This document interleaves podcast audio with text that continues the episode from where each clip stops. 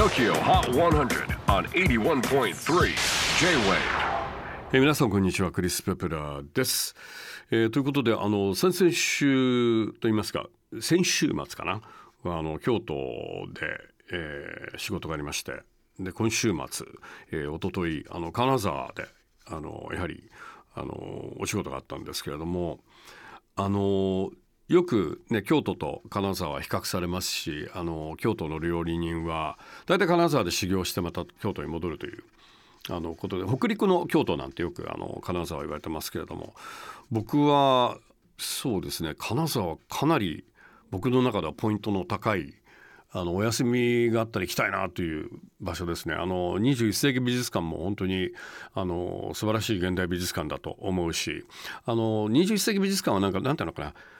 シャレがわかるというかなんかユーモアのセンスもすごくあの長けてるんでね。だからすごく楽しいしあとは金沢自体がともかく食べ物も美味しいしお酒も美味しいしあとは磁場というか気がすごくいいんですよね。とものすごく空気が澄んでいるような感じがしていてあとはやっぱりその街の作り自体が非常にあのゆったりしているというか非常に都市 IQ の高い街なんじゃないかなっていう感じがしていて非常にその住んでる方々がものすごいいい環境を整えているという。だから住むには僕はとてもいいところかな。あと工芸のもうなんていうの伝統工芸から最新の工芸までものすごいそういったあの文化あと技術のあのが溢れているそんな、えー街ですんでね。あのまたぜひ、えー行きたいなというふうに思っておりますんであの金沢行かれてない方も、えー足を運んでみてはいかがでしょうか。ということで今日は4月23日最新のトップ5、えーチェックしましょう。